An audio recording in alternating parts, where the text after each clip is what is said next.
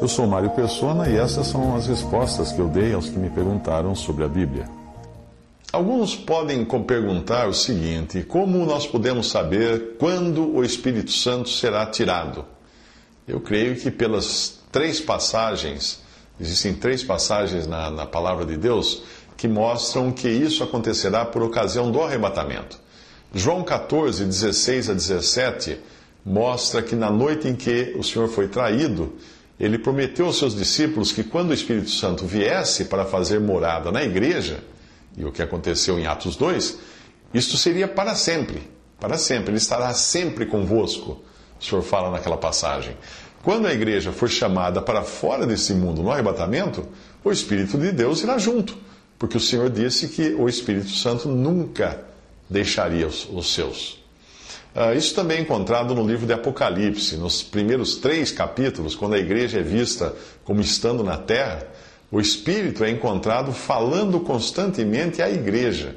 Mas depois do capítulo 4, versículos 1 e 2, quando a igreja é representada ali como sendo tirada do mundo, aquela expressão que João usa, né, que ele foi arrebatado, foi levado ao céu, a partir dali o Espírito Santo não é mais mencionado até os capítulos 14, versículo 13 e capítulo 22, versículo 17, mas que são capítulos que se passam após a, a grande tribulação.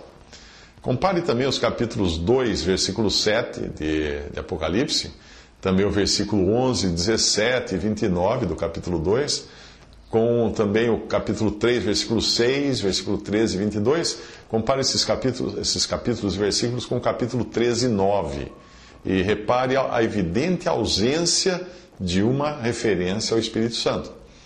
Isso é visto também tipificado em forma de tipo, de figura, em Gênesis 24, onde é procurada uma noiva para Isaac. A noiva representando, claro, a igreja, Isaac representando Cristo. E quem sai a procurar a noiva, quem é? O servo, o servo, que é uma figura do Espírito de Deus. Assim que a noiva foi, foi encontrada e foi garantida pelo servo, eh, ele a levou ao longo de todo o caminho de volta até a casa para Isaac. Isaac estava aguardando por ela. Assim como o servo voltou para casa com a noiva, também o Espírito Santo deverá voltar para o lar com a igreja, quando o Senhor vier no arrebatamento. Isso não quer dizer que o Espírito Santo deixará de agir sobre a terra. Ele continuará agindo sobre a terra do seu lugar nos céus, como ele sempre fez nos tempos do Antigo Testamento, vivificando as almas, tocando as pessoas, etc. Mas quando a igreja for chamada para fora desse mundo, o Espírito deixará de fazer morada na terra, e nos crentes, e na igreja em especial. Dúvidas? Visite respondi.com.br. Visite 3minutos.net.